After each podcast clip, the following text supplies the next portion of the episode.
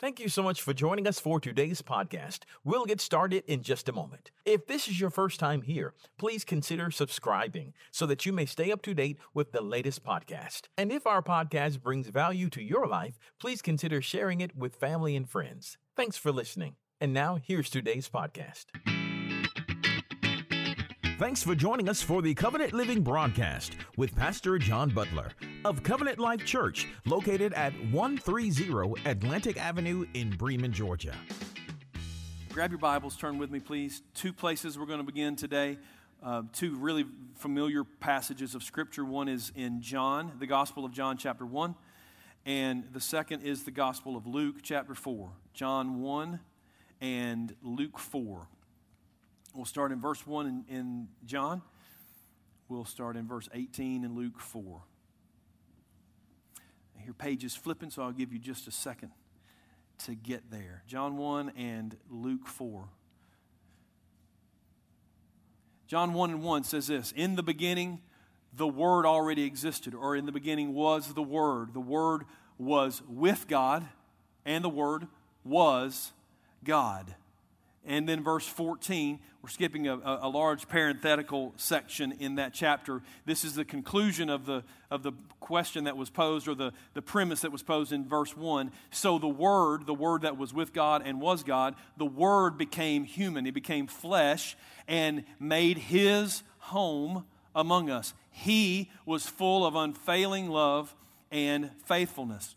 And we've seen His glory, the glory of the Father's one and only Son. That should tell you who that is. Now, Luke chapter four, verses eighteen and nineteen, Jesus is in His hometown synagogue in Nazareth. He stands to read from the prophet Isaiah. He turns to this passage, or, or, or finds this passage on the scroll, and he says, "The Spirit of the Lord is upon me, for He has anointed me to bring good news to the poor. He sent me to proclaim that captives will be released, that the blind will see, that the oppressed will be set free, and that the time of the Lord's favor has come." Let's pray. Father, we thank You for Your Word.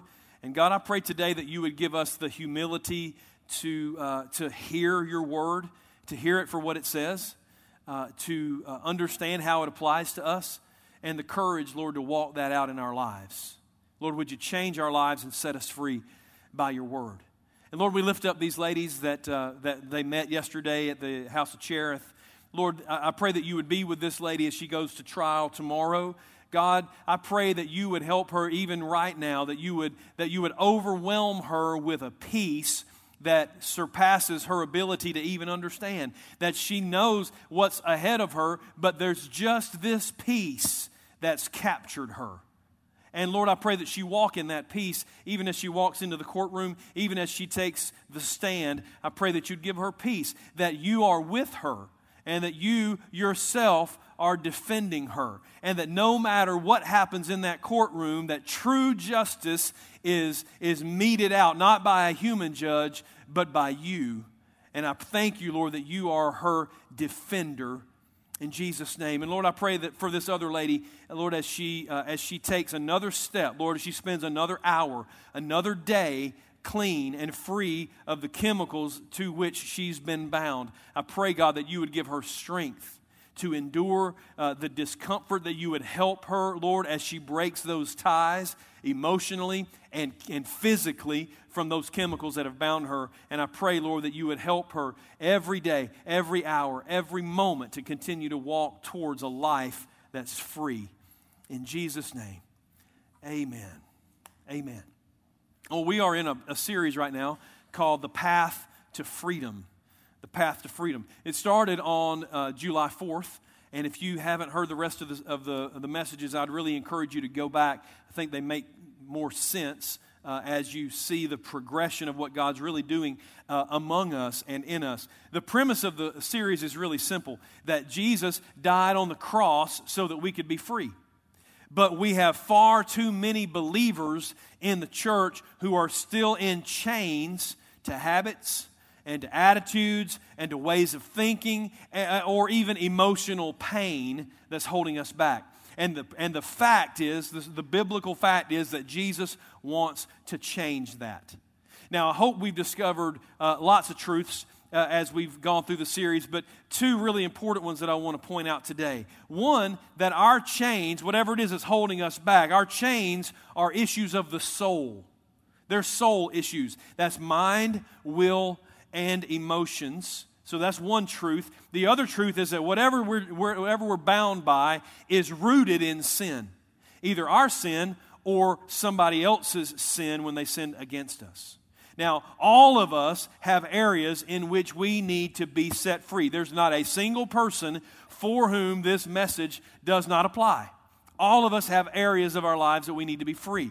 Anything that has got us stuck in how we think, or in what we feel, or in the decisions that we make, or the actions that we carry out on our daily in our daily lives, those are areas of bondage from we from which we need to be set free. We need to follow Jesus on this path to freedom.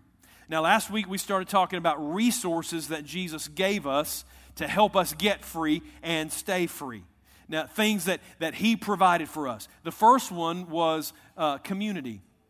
He provided us a community of freedom. Jesus demonstrated that when our souls are in need, as His was, as He was going into the Garden of Gethsemane, He, uh, he demonstrated for us that we should call on our brothers and sisters, to have them around us, to be a community of freedom for us. And that community, when it operates biblically the way it should, the, the, the people in that community will humbly and gently restore you back to health, back to freedom. They will listen to us. They will pray with us and for us. They'll just be with us as we walk down this path to freedom. Now, today we're going to talk about another resource, um, and, and we actually just read about it, the resource of the Word of God. The Word of God is a resource on our path to freedom. You say, well, John, listen, I've read the Bible, um, and, and it just seems like a bunch of dusty old words from thousands of years ago. I don't really understand how the Word of God makes us free. Well, listen, this book is not like any other book that you've ever read. If you, you need to understand what it is and where it came from, or more, maybe more specifically, who it is, because this book is alive, and this book is powerful, and this book is effective at what it was sent to do. The passage in John helps us to understand why the book is different. It says the Word of God was in the beginning, and that the Word of God was God Himself. And then it says something really interesting. It says the Word of God took on human form. It took on flesh and lived among us. And, and then it explains in verse fourteen that that was the one and only Son of God. This is Jesus. This book is Jesus. It, it, it's not just a bunch of dusty old sayings. This is Jesus Christ Himself. There is no way for you to understand the Bible without understanding Jesus. And there's no way for you to understand and come to know Jesus without understanding the Word. They are completely inseparable. Amen. That's important for you to remember. You say, okay, John, so that's interesting. Now I know that the Bible is, is different. The Bible is Jesus, so, but I still don't know what that has to do with my freedom, and I don't know what the passage in Luke has to do with that either. Well, this is, this is what the passage in Luke shows us. Jesus stood to declare Himself to be the Messiah. He read that passage, which was a messianic prophecy, and when He did, He said, today this has been fulfilled. He's saying to them, I'm the Messiah. They all understood that.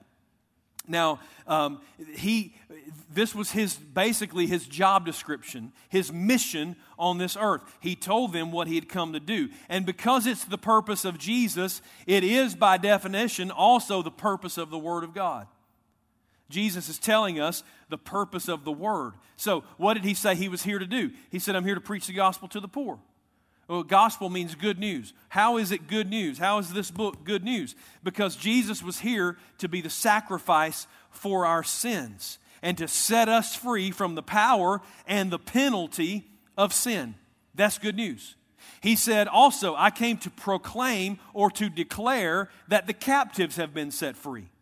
He said, I'm here to heal. Specifically, I'm here to open the eyes of the blind. So Jesus said, I'm here to set people free of the uh, of the effects of their illnesses, their diseases, their, their physical, spiritual, mental, and emotional illnesses. He said, I'm here to set the oppressed free. And we know that the word oppressed means those who are crushed by tragedy. So clearly Jesus is talking about the emotional healing, the soul of the soul wounds that we have. And then lastly, he said, I'm here to declare the favor of the Lord, or the year of the Lord's favor. This was a reference to something from the Jewish calendar cycle. Every seven years was a year of Jubilee. And then on the fiftieth year, they proclaimed Jubilee. And what happened? It, the, the debts were forgiven. Slaves were set free. Property was restored. It was a time of freedom. So do you see the pattern here? The ministry of Jesus, and thus the ministry of the Word of God, is, is for the purpose of setting people free. Setting people free. Free from sin, free from sickness, free from soul wounds, free from chains, free from slavery, free from anything and everything that holds us down and keeps us back. Jesus literally died on the cross to set us free. And then he gave us his word, an expression of himself, as a resource to help us get free and stay free. Here's a really important question, though. So if that's true, why are so many of us still in so much bondage? Why are we still in chains? If there's anything I know, uh, if I, anything I've ever known in the nine years that I've been leading this church as the pastor, it's that this is the season that God has set aside for us to get free. He wants us free. He wants you free to say amen when I say things like that. He wants us free. And he gave us a resource, a bunch of resources. One of them is the Word of God. So today we're going to talk about the, the gospel of freedom. That's today's message, the gospel of freedom. And I want to show you re- three really practical ways that the gospel, the Word of God, is a resource on our path to freedom. Because this whole deal, the Lord slowed all of us down in this, mostly me, slowed us down and said this has got to be really practical. Not just the what, but the how. Okay? And that's what really the rest of this series is about. So how is it that the Word of God, the gospel, is the gospel of freedom? It helps us on our path to freedom. First of all, that the Word is truth. The Word of God is truth. Do you believe that today? The Word is truth. Now, in the nineteen seventies, the late, great singer and songwriter Andre Crouch wrote these famous lyrics. Jesus is the answer for the world today. Above him, there's no other. Jesus is, you forty-somethings, the way. Okay, Jesus is the way. And he's right. Jesus is the way. But before you'll be convinced that Jesus is the answer, you have to understand the nature of the problem. All of our chains, all of the ways we get held back, are all rooted in sin. We already established that, either our sin or somebody else's sin. But, but here's, here's something I want you to understand. Every sin is rooted in a lie. Amen. Every sin is rooted in a lie. Think about it. Isn't that how sin came to be on this earth in the first place? The devil deceived Adam and Eve. He lied to them, and he still lies to us. As a matter of fact, Jesus said that the devil is a liar and the father of lies. So deception is his game. He entices us Uh, to sin by promising things that sin can never deliver. He lies to us about what sin will do for us. He tells us, hey, doing, doing this is going to satisfy you, when the fact is sin never satisfies. It, it, it only draws you deeper and deeper. He tells us, hey, having this will bring, uh, will bring you the life that you've always dreamed of, when the fact is that sin never brings life. The wages of sin is what? Death. It only brings death. He tells us, hey, saying this will make you feel better, when all it does, when we unle- unleash our tongue, is just bring us guilt and regret. So if your chains are rooted in sin, and sin is rooted in lies, then I want you to understand this really simple truth about the chains that you're in. And that's this: what's limiting you is a lie. What's limiting you is a lie.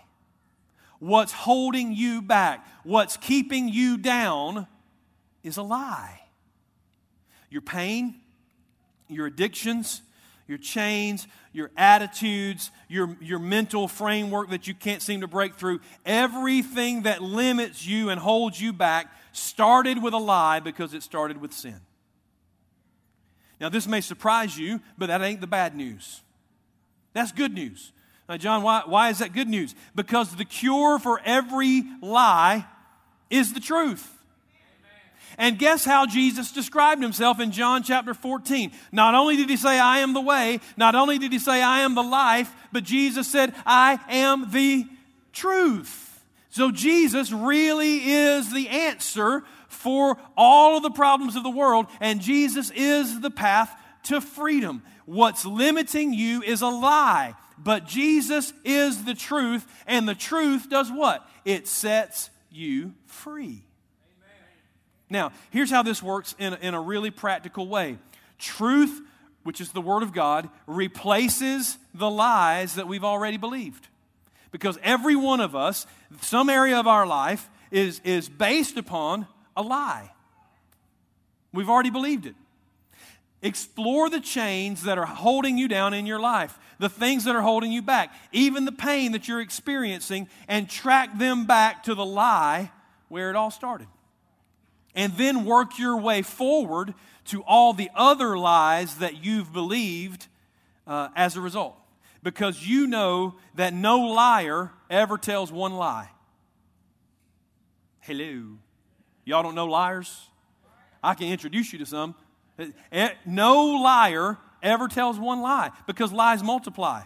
Once you tell one, you have to tell others. So your chains may have started with one lie, but I promise you the longer you hold on to it and the longer you believe it, the more lies you're going to believe. Now, let me give you an example. Uh, let's, let's start with an addiction. Let's talk about an addiction. Let's say you have a drinking problem or a substance abuse problem. Why, why did you take the first drink? Why did you take the first hit? Track it all the way back to the beginning of this chain in your life. Was it curiosity? You, did you, did you take the first drink or the first hit because you were curious? Well, that's based on the lie that if you don't, then you're missing out on something. That's actually a thing now, isn't it? It's the FOMO, F O M O, fear of missing out. That's the thing. People, people take their first drink, their first hit, not necessarily because they actually want it, but because they're afraid that they're missing something that other people seem to enjoy. Well, what does the truth say? Two scriptures, Matthew six and thirty-three. Jesus said this, seek first the kingdom of God, Matthew six and thirty-three. It broke. There it is. Okay. Seek the kingdom of God above all things and live righteously, and He will give you everything you need. And then Psalm eighty-four, verse eleven, the Lord is our sun and our shield. He gives us grace and glory. Look at this promise. The Lord will withhold no good thing from those who do what's right.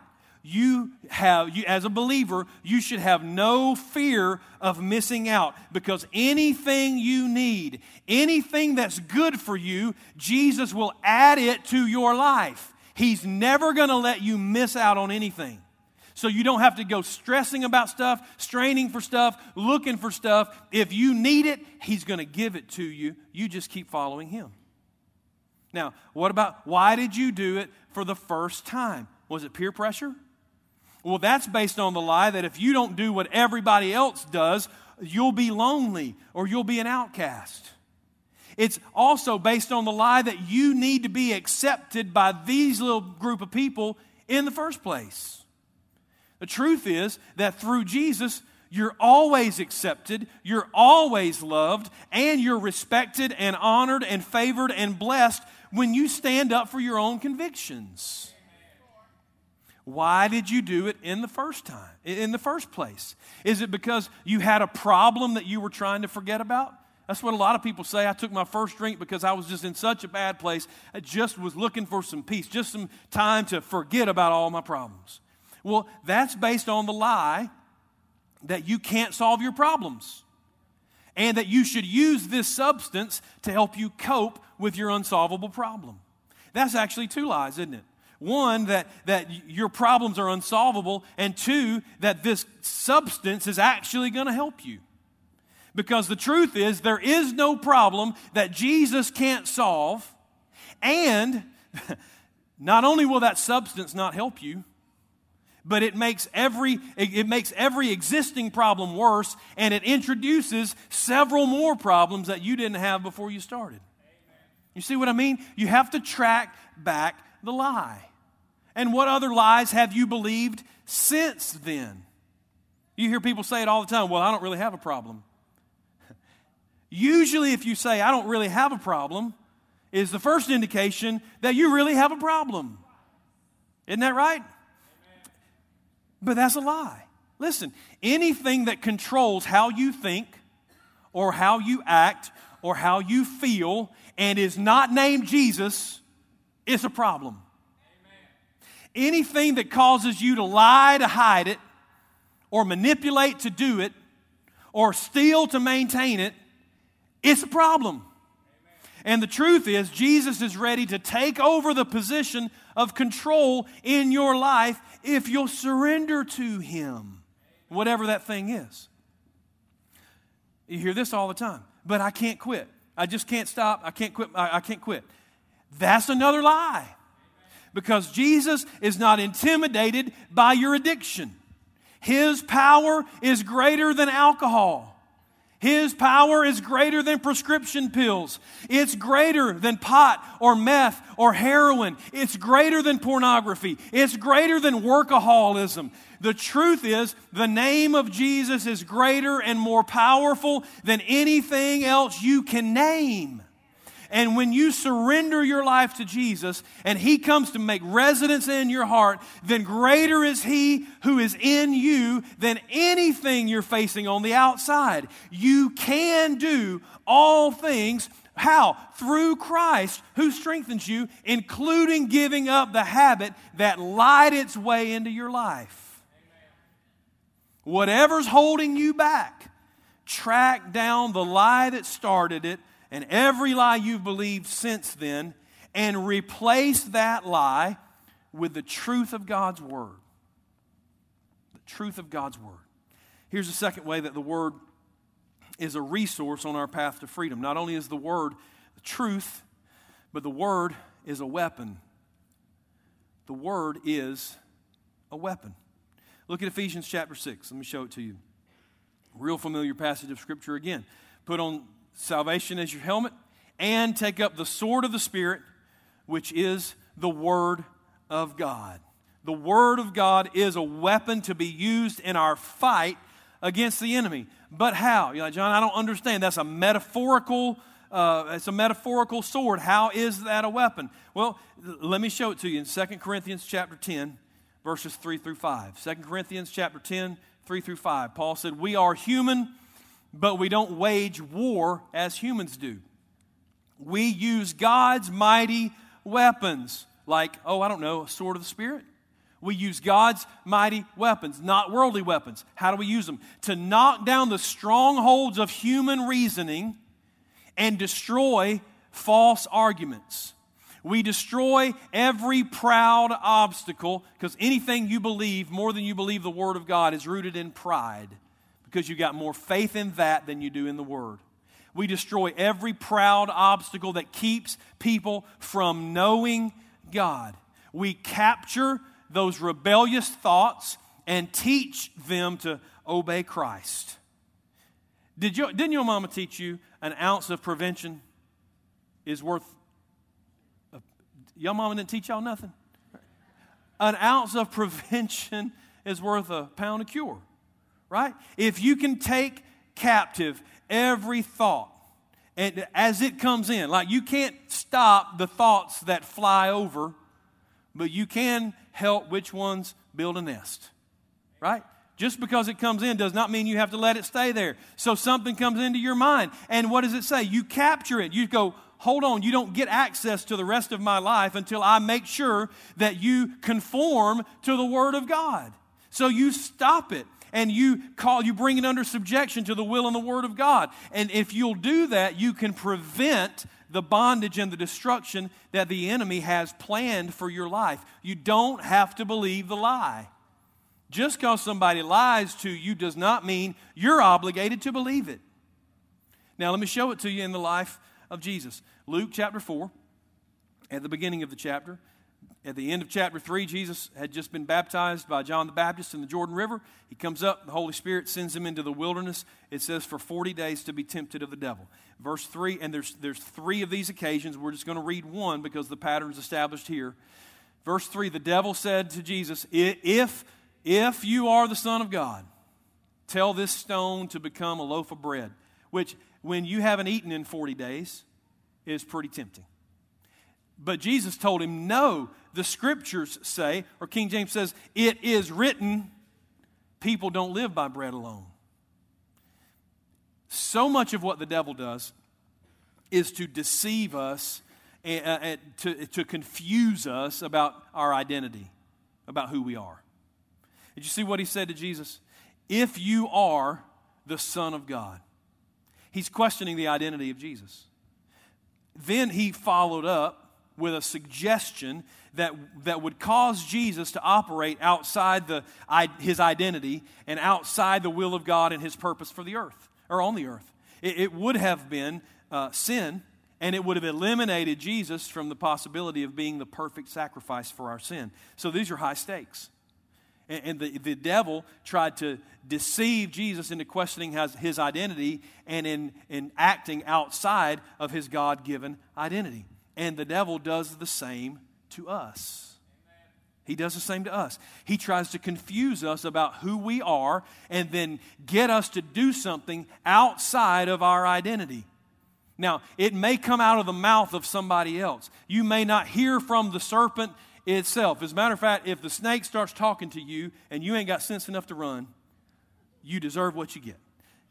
You, or you may not face the devil himself the way Jesus did. It may come through the mouth of somebody else, but I promise you one thing, it's still the devil trying to confuse you about who you are. So it may sound like this. If you really love me, you would do this. If you're really as cool as you say you are, then you won't have a problem doing that. If you're smart, you'll do this. If you're really one of us, you'll do that. If you're as brave as you say you are, then you'll do this. If you really like to party like you say you do, then you'll do that, or take this, or go there. If you really want to look older like you say you do, if you really are independent, if you really are loyal to this company, then you won't have any problem doing this. If you're really a man, if you're really a woman, they get you questioning your identity or feeling that you have to prove your identity. And then what usually follows is something that you regret immediately, and then he's got you in his snare. Isn't that how it works? That, that's why it's so important to know the Word of God. Because the Word is our weapon. It tells us the truth about who we really are. That's what Jesus said. Over and over, every time the temptation came, he said, it is written. He used the Word of God as a weapon to cut to pieces the lie that the enemy was trying to present to him. I was talking this over this week with Cindy Diaz, and, and, and she said this. It's, it's really, it's really profound. She said this, we, we've allowed so many voices to shape what we believe about ourselves that we no longer can identify who we actually are. Isn't that right? The more people you allow to speak to the core of who you are, the more confused you're going to get about who you actually are. You, you can't do that. The enemy lies to us. He wounds us in our souls. But the Word tells us exactly who we are, because it's a sword that cuts through all of the lies, all the confusion, all the other competing voices. See, too many people believe the lie that they're broken, that they're forgotten, that they're worthless, that they're a failure, that they're an abuser, or that they're a victim, that they're hopeless or helpless, that they're ignorant, they're stupid, they're fat, they're ugly, they're perverted, they're unloved, or even unlovable. You can fill in the blank with a million adjectives to describe what the devil has told you about yourself. But you need to draw the sword of the Spirit and declare your true identity over the lies of the enemy. You draw your sword and you declare, I am loved, I am accepted, I am forgiven, I am fearfully and wonderfully made, I am an overcomer, I am more than a conqueror, I am God's delight and the apple of His eye, I am redeemed and called and chosen and set apart, that I'm not an accident, that my life was ordained by, from the foundation of the world, that I have hope, and that I have purpose, and that I have authority in my relationship with Jesus. We have to know who we are. You say, but John, I'm still in chains. I know, it still applies. John, I still, I still sin. I know, it still applies. Because who you are is not about you, it's about Him. We're never going to believe ourselves to be worthy of freedom until we believe who He says we are. The Word is our weapon that takes captive the lies, cuts them into pieces, and then replaces them with the God's honest truth. You say, now, John, you've been talking about some things, you're using a word I'm not really sure what you mean. You keep saying you we need to declare the Word. Like, I don't know what that means. Well, it means say it, sing it, sign it, scream it, write it. However you communicate, communicate the Word of God.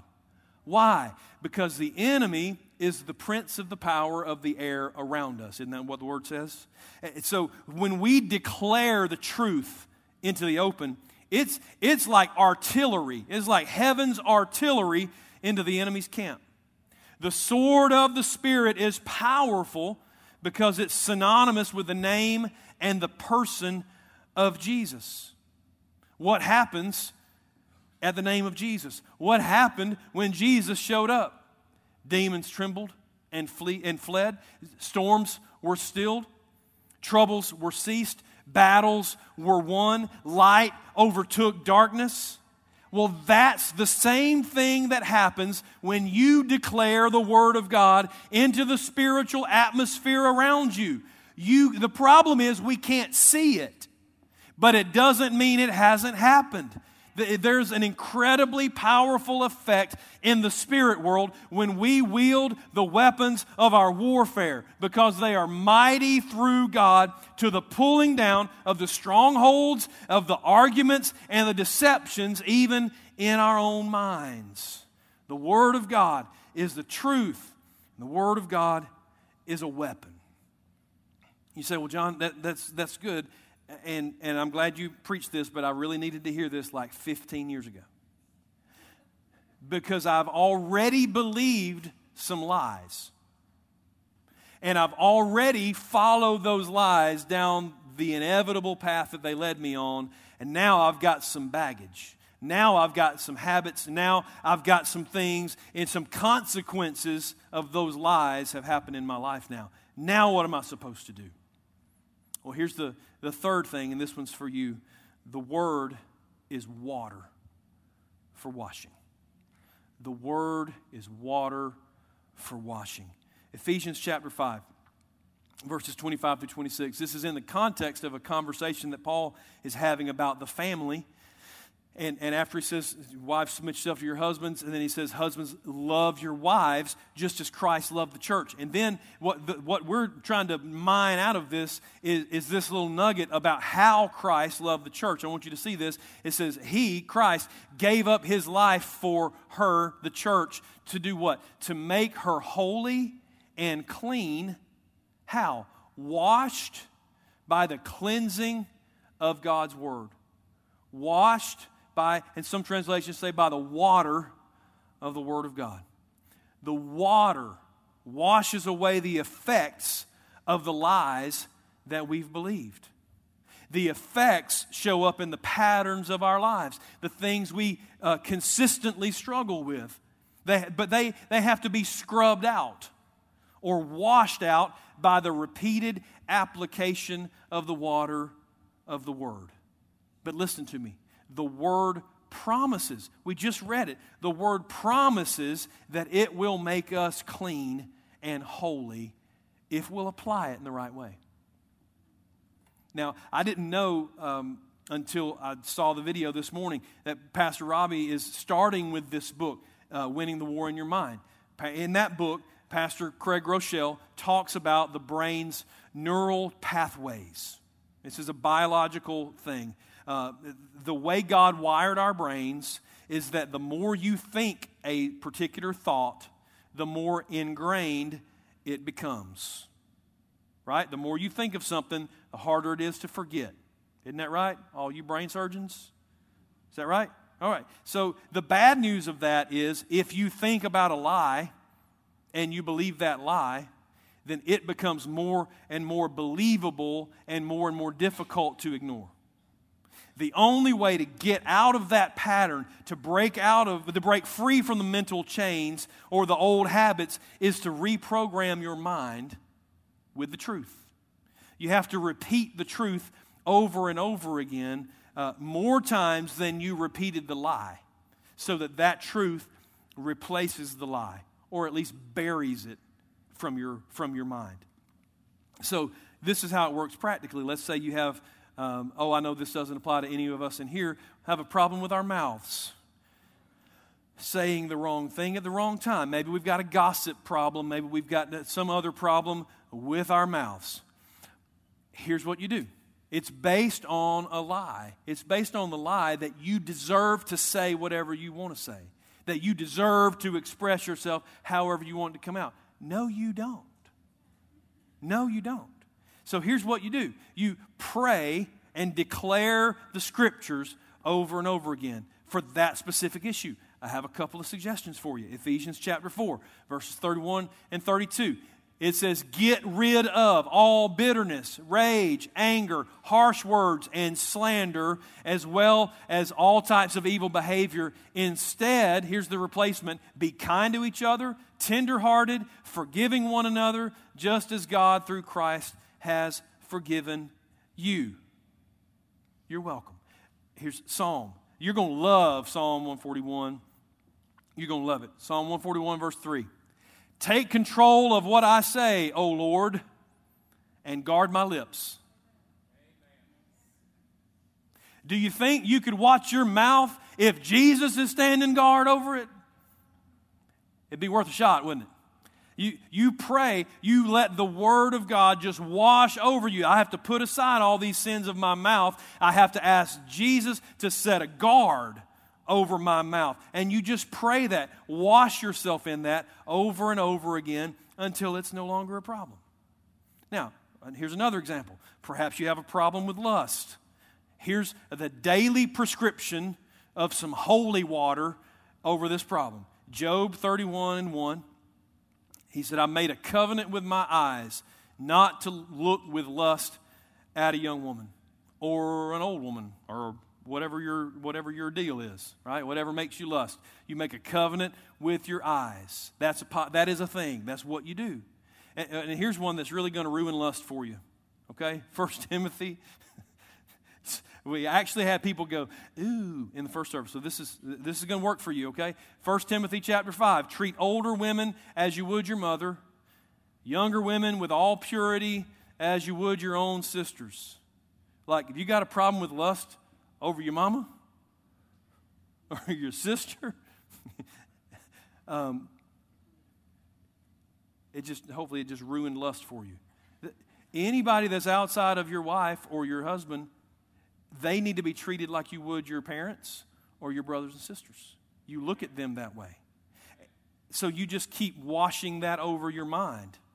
until it ruins lust for you. Because that's the purpose of the water of the Word. You say, John, listen, I understand that, and that's not maybe like for normal Christian people, but you just don't understand. You don't understand where I've been. You don't understand what I've done. You don't understand how much porn I've looked at, and that my mind is just filthy and full of, of perversion. John, you don't know the abuse that I've been through. You don't know what I've seen. You don't know the trauma that I've suffered. I dream about it every night. I, when I close my eyes, it's all I can see. I'm still suffering from the triggers of that stuff and during the day, and then the nightmares of it at night. Listen to me. No matter what you filled your mind with, the Word promises your mind can be renewed. Amen. That it can be washed clean. Amen. Meditate on the Word of God. Let the Word wash over your mind. Go to sleep listening to the Word of God. There's a dozen apps that let you do that for free. It will read the Bible to you while you sleep. Find a helpful or comforting passage for yourself and just put it on repeat and listen to it over and over and over. One time is not going to work. You know some things have to be pressure washed, right? I've been, y- y'all know Mark Rutland is my is my spiritual hero, and and, and I love the stuff that he preaches because it's so practical. And I've been listening to his podcast, and he's talking about a book that he wrote called twenty-one seconds to Change Your Life. And, and it's about the Lord's Prayer um, and the twenty-third Psalm. And, and it's called that, the book's called that because it takes about twenty-one seconds to pray the Lord's Prayer. Now, he encourages people to pray those two prayers, not, not repeat them, not quote them, but pray them over yourself over and over again. Why is that? Because the Word washes your soul, your mind, your will, your emotions. Now, I started to say this last week. I don't know why this keeps coming up, but I, there must be somebody listening who has a, some experience or connection to the Catholic Church. Now, what we call the Lord's Prayer in the Protestant Church, Catholics call the Our Father, because that's how it starts. Our Father who art in heaven. And many times what will happen when a Catholic goes to confession, they will, the priest will tell them, you need to go and say a certain number of Hail Marys, and, which is a different prayer, or a certain and or a certain number of Our Fathers. Why would, why did they start doing that? Why would why would you have to do that? Because of the cleansing property of the Word. You wash yourself with the Word of God. If you're having a problem with a particular sin, this is to help wash that out. So if you're struggling with sinful or just disturbing images that you that have been ground into your brain by trauma or just by repetition, then start tonight praying the Lord's Prayer and the twenty-third Psalm before you go to sleep. Do them five or ten times before you go to sleep. And commit yourself to doing it for a month. You say, well, John, I'll, I'll, I'll feel stupid just talking to myself. You're not talking to yourself. You're praying the Scripture over yourself. You're not talking to you. You're talking to God. And you're like, I just feel dumb talking to myself. Well, then don't like go stand in the front yard and do it. Go somewhere private and pray it. Like, do you go to the front yard before you go to sleep every night? That's weird. Go somewhere private and pray these things over yourself. You know, I don't know if it's going to work. Well, what you're doing now is not working. It's got to be better than losing sleep. It's got to be better than Ambien. Making you do crazy stuff in the middle of the night, right? It's got to be better than that. It, see if God's Word won't begin to wash that stuff away. Try Him. Try Him and see what He won't do. Listen, I hope this has been helpful. I hope this is, I hope this makes sense. I hope this is practical and applicable for you, because Jesus died to set all of us free from the things that bind us, the things that hold us back, the things that keep us from enjoying the abundant life that He talks about in, in John chapter ten. It's, it's time to get free. Covenant life, it's time to get free. To get on to begin or to continue on the path to freedom. Now, this here's something I shared on Facebook this week that, that got some traction with some people, um, but I want to tell you where it came from so that you can put it in context.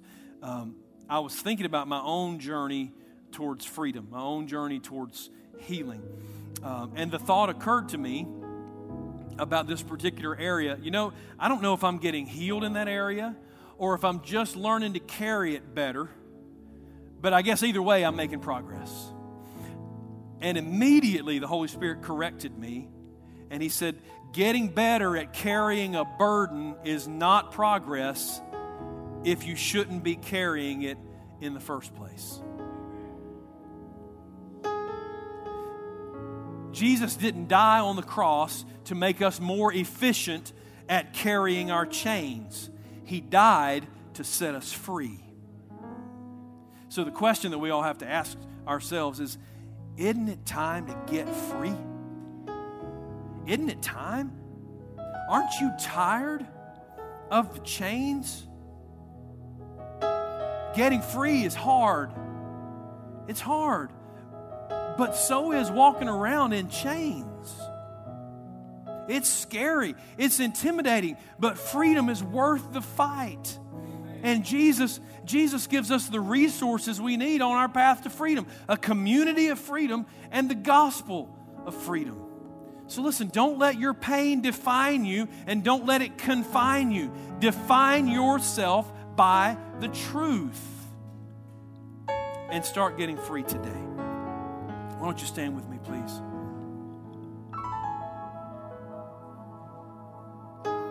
You've been very, very patient to stay with me, and I appreciate your attention and your attentiveness. I want to be free. I want to be free in my life. I want you free. I've tasted enough of it that I know I want more, and I've tasted enough to know that you want it too if you'll ever get a taste of it. Listen, this is my commitment to you. You say, John, I get it. I heard you. I know there's lies that I believed in my life about myself and about situations. I know I believed some lies, but I don't know what I need to balance it with. I don't know what part of the Word, because there's like sixty-six books. I don't really know where to start. If you will trust me enough to tell me what the issue is, I will give you as many scriptures as I can find, or at least an appropriate amount for you to begin to pray over yourself to let it wash those away, okay? If you can't find them, I will help find them for you. And if y'all overwhelm me, then I'll get some other brothers and sisters to help me do that as well. But if this is going to be a community of freedom, we got to quit being so afraid of somebody going to find out something about us. We've got to get free. So if you need help finding the truth, I'll be happy to do that for you. So listen, they're gonna, the team's going to sing a song, and we're gonna uh, we're gonna be dismissed after that. But while they're singing, this altar is open because it's never closed. So if you would like to come and pray about this, you want to come and start declaring the Word over the lies that you believed, over the situations in your life, you come on down. If there's something else going on in your life that you want to pray about, if you've got a decision to make, you've got a relationship issue, you've got a financial problem, a health problem, whatever that is, the Lord, if He's going to draw you here, He's going to meet you here.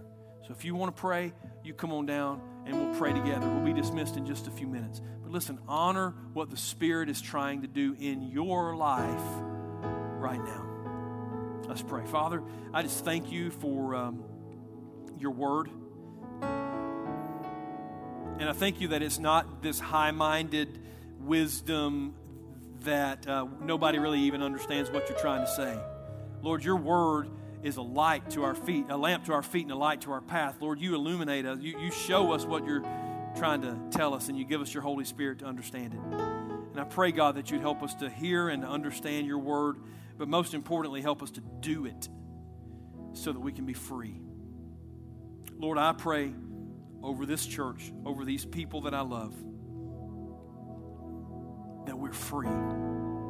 I declare freedom in the name of Jesus. That chains have already been broken on the cross. I pray that chains begin to fall to the ground and that people step out of them and just keep walking, keep running on the path to, of freedom towards you. Lord, set us free. Draw others who need to be free. And God, I pray that you create this as a community of freedom. In Jesus' name, amen. We pray that you have been blessed and inspired by today's Covenant Living broadcast. To find out more information about our ministry, just visit our website at w w w dot covenant life west g a dot org. You can find this video there on our homepage. Just click the YouTube button and make sure you subscribe to our YouTube channel. Give us a call at seven seven zero, five three seven, three seven four seven. That's seven seven zero, five three seven, three seven four seven. At Covenant Life, our mission is to go and make disciples by being real, relational, and reaching. Be sure to join us next week for more Covenant Living with Pastor John Butler.